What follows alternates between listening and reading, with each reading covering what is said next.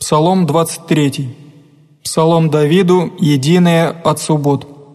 «Господня земля и исполнение ея, вселенная и все живущие на ней, той на морях основал ее есть, и на реках уготовал ее есть, кто взойдет на гору Господню, или кто станет на месте святем Его, не повинен рукам и чист сердцем, еже не прият в суе душу свою, и не клятся лестью искреннему своему, сей примет благословение от Господа и милостыню от Бога Спаса своего, сей род ищущих Господа, ищущих лице Бога Яковля.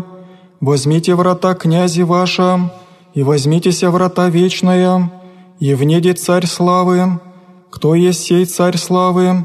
Господь крепок и силен, Господь силен в брани.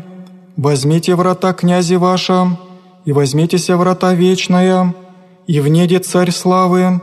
Кто есть сей царь славы?